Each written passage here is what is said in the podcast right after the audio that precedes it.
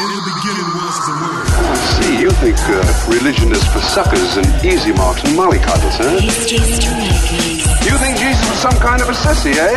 Jesus had guts.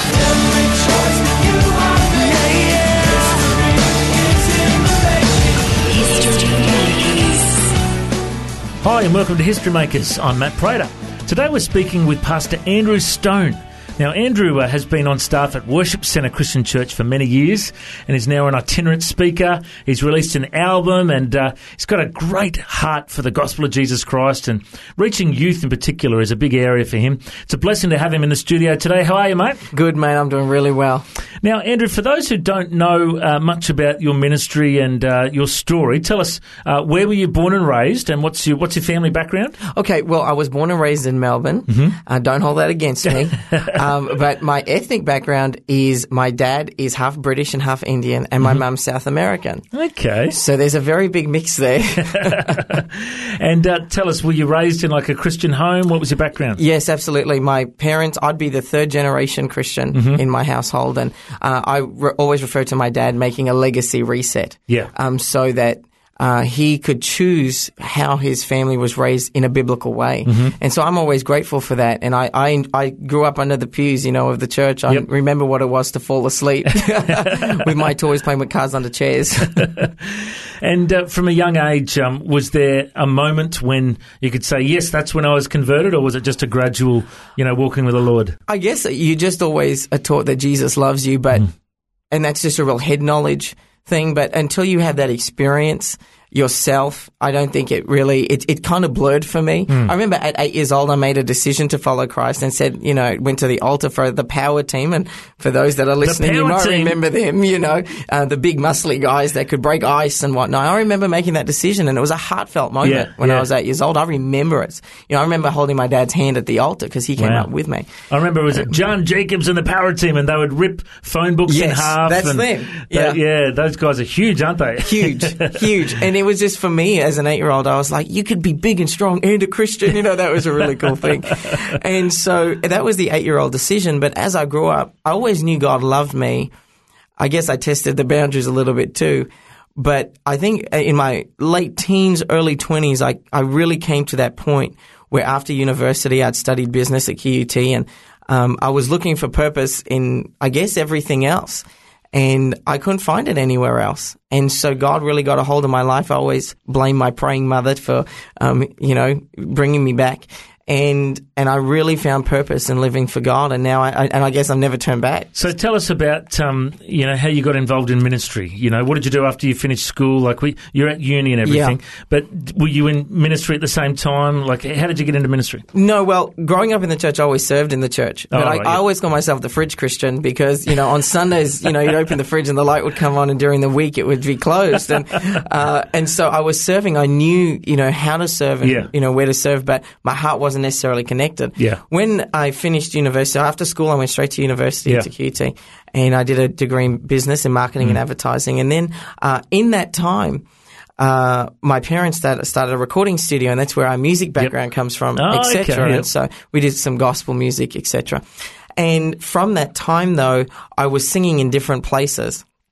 Now, I because I grew up in church, I didn't necessarily want to be a pastor. Yeah. I was okay to be the music guy. That was less responsibility for me. That's the way I thought. Yeah. And so I could sing and then just walk away.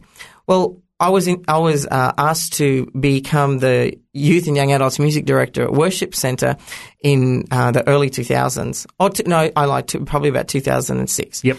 And about halfway through the year, the youth pastor came to me and said, "Look, I feel God is moving me on to travel and itinerate. How? What, what do you think? Would you like to become the new youth pastor?" And Wow. at first, I actually refused because I went, "God, this isn't the plan for my life." Probably a few months later, God really turned my heart, and so I accepted with the idea that it was just a seasonal thing, that it mm-hmm. would be, you know, one, you know, one year, two years max. Yeah. But once I started, I was spoilt for anything different.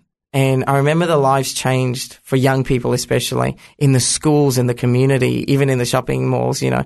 And I remember Clark Taylor, who was a senior pastor at the time, coming to me. He said, "You got that look in your eye, like you've been spoilt for, you know, for everything else." Yeah. And I said, "It's true." And from that point on, I guess that was the beginning of ministry for me, um, pastorally. So music led me to um, the pastoral or preaching ministry, Mm-hmm. and now I couldn't honestly do anything else.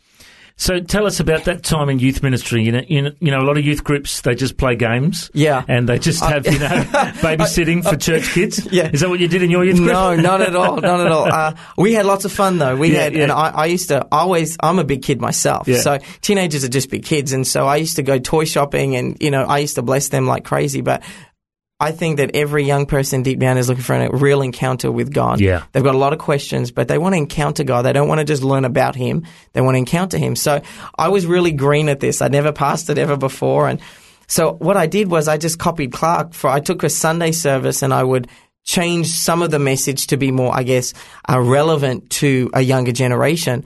But I would take the core of it and the presence of God in the house and I would uh, move in words of knowledge, and I would teach kids how to hear from God, and and it was so exciting because after a few years, when we did, I guess some statistics, seventy five percent of our youth ministry made their first time decision with us. Wow, that's great. You know, and all of them would, would pray for people and pray for the sick. And I used to get phone calls from parents saying that our kid has changed. So it was definitely more than games. It was a real encounter with God. So you weren't just babysitting the church No. kids; you were reaching out to unchurched kids. Absolutely. and- Absolutely. Yeah, that's such good fruit. And you know, I just think it's so important that there's a, a next generation that's being raised up Yes. that have that heart for the gospel mm. and that heart to pray for the sick and, and Yeah. to see the kingdom come wherever they go. Not just a babysitting service. No, that not sounds at good. all. So, and how did you meet your wife? Well, we actually went to school together. Ah. And we were at MacGregor State High School. And to be honest, we kind of knew each other. And to tell you the funny part of the story is that in grade 12, when I was in grade 12, I was one of the school captains and she was writing the school magazine. And what happened was, like a typical boy, I had to get some articles in and I just wasn't writing them. And she was in charge of it. So she would chase me around the school. Now, at that time, MacGregor had 1,800 students. She would chase me around the school, and my friends knew her as the girl that was hassling me. and, and so uh, that's how we officially met properly. And I, I remember just giving her these excuses, like, oh, I'll bring it tomorrow. And it never happened. And then one day I was walking around the corner, she grabbed me by the arm. She cornered me, grabbed me by the arm, said, we're going to write this right now. And she took me to the library. She sat down and she said, you're just going to tell me what, you know, your message is for the school. Yeah. And from that point, I just tell people she bossed me around then and now it just really hasn't changed that much, you know. But she, she is just great at, um, at facilitating and making this ministry so great. And, uh, and, but it was back then. So that's how we met each other. And then a few years later, we were at a mutual friends engagement party. Didn't know that the other one would be there and it just kind of hit it off from there. There you go. What a great love story. Yeah. Now, uh, you've got a couple of mentors. I'm really uh, excited to hear is mentoring you is Bob Mendelsohn. Yes. Now, he runs Jews for Jesus, and he's got a great uh, sense of humour, a very, very sharp uh, operator when it comes to bringing the word of God to Yes. people, you know. Tell us how you connected with Bob. Well, I connected with Bob Mendelsohn through a mutual friend of ours, and I guess I was inspired to look for Bob Mendelsohn's wisdom on, you know, history and culture based on uh, my big brother in the ministry, Shane Willard.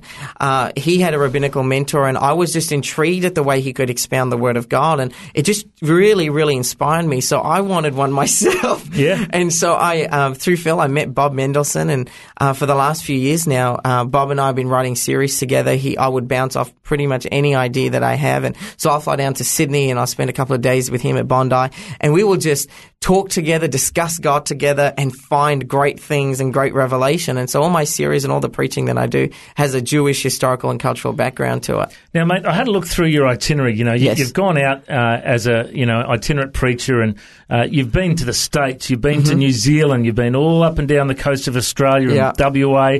Uh, you've really uh, not just. I mean, you're only 29, you're a young fella, but you, you're not just a youth preacher No. anymore. You're, you're preaching to the big churches too, Absolutely. you know. Uh, What's the message that you bring when, when you go into a, into a, a school or a church or a conference? What's the main message? The main message that I bring, I say it's really simple. It's to reveal the fullness of God's love for us and humanity on Yeah. earth as it is in heaven. Mm-hmm. You know, it, and and because I grew up in a multi generational church and. Uh, Clark and I worked so well together, bridging the gap. We always said there was no generational gap in our church, and we really built towards that because God is interested. To God, a generation is from zero to a hundred, so there is really no segmenting with God, and so we really work together to do that. And so, seeing that fullness of God's love touch every generation. See, the same Holy Spirit that gives me uh, teaching for a group of young people is the same Holy Spirit that gives me teaching for any other age group. And so it's the message that God just wants to reveal to the whole world, which is His love. And every age group needs God's love. Mm. So we're seeing that, you know, that's the main message and it's touching everybody's life. Mm.